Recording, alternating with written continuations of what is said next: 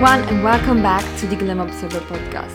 I'm Jada, founder and CEO of the first fashion career advice platform, Glam Observer, a fashion career coach, best-selling author, Forbes Under 30, and in this podcast, I will share actionable tips, tricks, and behind-the-scenes secrets of the fashion industry.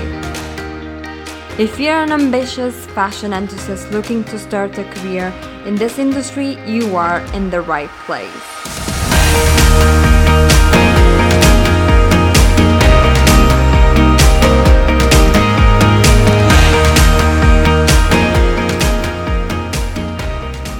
When people ask me if I could give just one single piece of advice about getting a job in fashion, what that would be, my answer is always think out of the box, go above and beyond. And if you're looking for your first internship, if you're applying for jobs, always focus on thinking how you can stand out, how you can impress companies and recruiters. Because the fashion industry is really competitive. And all the strategies that you probably hear me talking about so many times, such as adding the right keywords, personalizing your CV and your cover letter anytime you apply for a new job, requesting information interviews, cold emailing brands, companies, and using unconventional strategies are centering around one key concept, which is giving you all these tools and strategies to stand out and get noticed among the average 500 people who apply for the same job. So today I would like to read to you chapter 12 of my book, Your Fashion Dream Plan, which is the first chapter of part 3 of the book, which is all about fashion career tools. This chapter is, contains the concept that I want to talk to you about today. Let me just read it to you. Before reading the chapter, let me just quickly invite you to a live webinar, live training that I'm having tomorrow, Wednesday, February the 24th at 6 p.m. Central Europe time, 12 p.m. Eastern time, where I'm going to share with you my favorite strategies to stand out and get a job in fashion. I will leave the link into the description notes of this podcast episode, and let me tell you that there is one surprise. So if you're going to attend live the webinar, the event tomorrow, I'm also going to tell you how you can get a free copy of my book, Your Fashion Dream Plan. See you tomorrow. Link into the notes of this podcast episode to register for free. Tom Ford enrolled at New York University in 1979 to study art history. After a year, he dropped out of school and moved to Los Angeles to pursue an acting career. A few years later, he returned to New York and enrolled at the Parsons School of Design to study architecture.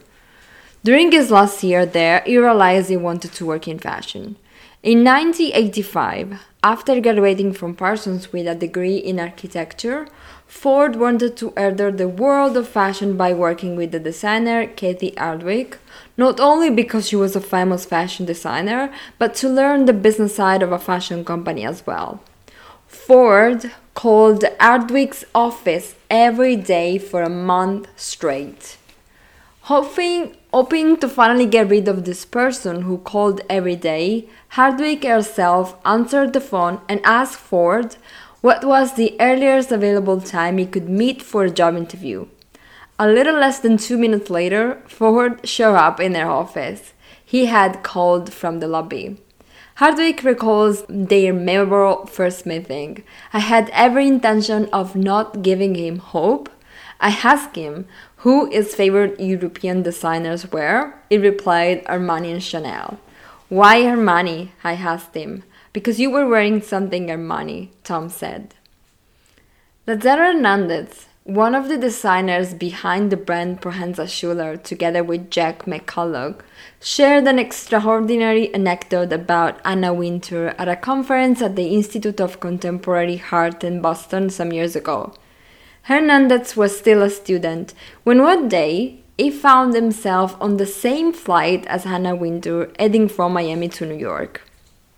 He was sitting in economy class with his mother, and during And during the flight, he decided to write a note on a napkin for Anna Wintour, in which he expressed his passion for fashion and his favorite designer, Michael Kors. He decided to go to first class and give his message to Anna Wintour. She was resting, or maybe not, we can tell behind their dark glasses, so he decided to leave the napkin next to her, so they had no contact at that moment.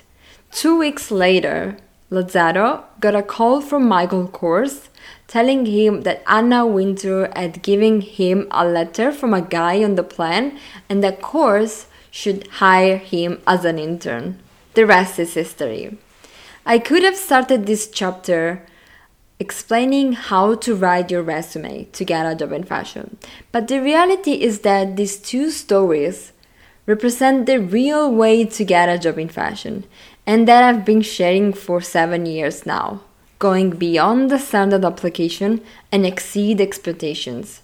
Especially today, the social media exposure has made the industry more transparent and popular than it was already, becoming more and more competitive.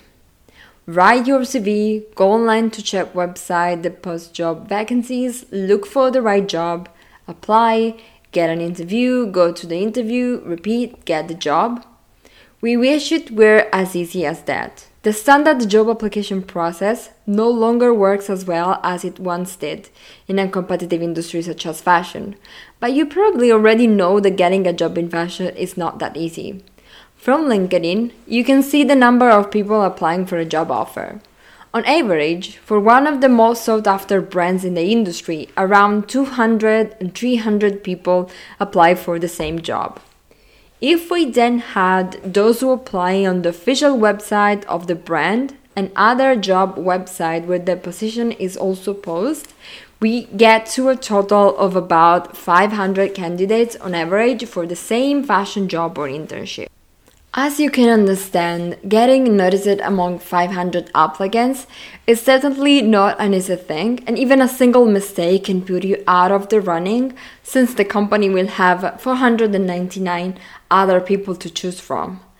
Richard Bowles in What Color Is Your Parachute? 2020 writes, "In today's world, whoever gets hired isn't necessarily the one who can do that job best, but the one who knows most about how to get hired."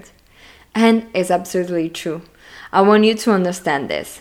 Do you remember when I told you that after the break into the fashion industry course, students immediately start receiving responses from companies, are invited to job interviews, and get jobs even though they're basically the same person as before and haven't acquired the new technical skill or work experience? Companies today are looking for people who have studied at the best university, but for someone who managed to demonstrate that they have that extra something that impressed them to the point of inviting you for a job interview. Tom Ford didn't wait for Cathy Hardwick to open a position in order to apply and get a job there. He called the office every day.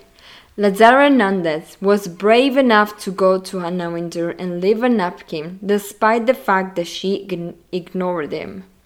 Over the past years, I've shared unconventional strategies with a similar approach to these two stories to get a job in fashion, because going beyond the standard application, it is the only way to get noticed in a world full of talent and qualified people.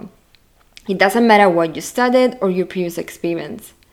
While you have to continue applying online and sending your resume, this is just a part of the process. If you ever already tried to apply for a job or internship in fashion and have not seen results, it's probably time to change your strategies and introduce something that goes beyond traditional schemes. Fashion is every day more and more competitive. Let's have the fact that digital has changed the way companies evaluate and hire candidates, and it's also had global situations such as the 2020 pandemic, in which jobs have decreased and competition has increased. And you will realize that the standard application alone doesn't hold up. It doesn't hold up if you don't want to get stressed out and want to get into the fashion industry quickly. If you're willing to wait months, using the standard application process may work sooner or later, but wasting so much time is not our goal. Every time you apply for a job or internship from today on, always think, how can I impress the company and show them that I'm the perfect person for the job? Think big. It is true that you don't have control over what a recruiter or company thinks about you, but you do have control over the actions you can take. Email a recruiter or manager, improve your CV and customize it exactly to the job offer with a template that sends out so that the recruiter immediately says, someone gives me their number. Revise your cover letter, apply for multiple positions, explain to the company more clearly why they should hire you, be consistent, submit a portfolio or a document that proves you're the perfect person for the job, invite those to work in fashion for a coffee or a Zoom meeting, learn their story and their advice, and get invited later for a job interview. In this part of the book, I will show you the fashion career tools you will need to get a job in fashion. Alright, I really hope you enjoyed this main concept, which is always think out of the box if you want to get a job in fashion. Customize your applications, always think about ways you can impress the company, such as maybe you could try to do like Tom Ford, who called the office every day. Or you can send over an email or a written letter to your favorite editors or whoever you want to work with.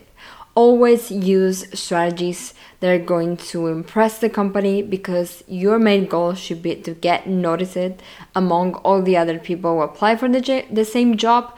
And remember that a creative application overcomes any lack of skills and requirements outlined in the job description. I really hope you enjoyed it. If you want to read more, you can get my book, Your Fashion Dream Plan. Or as I said, if you're going to join me live tomorrow, February the 24th, for the webinar, I will tell you how you can get a copy for free. Thank you and bye for now.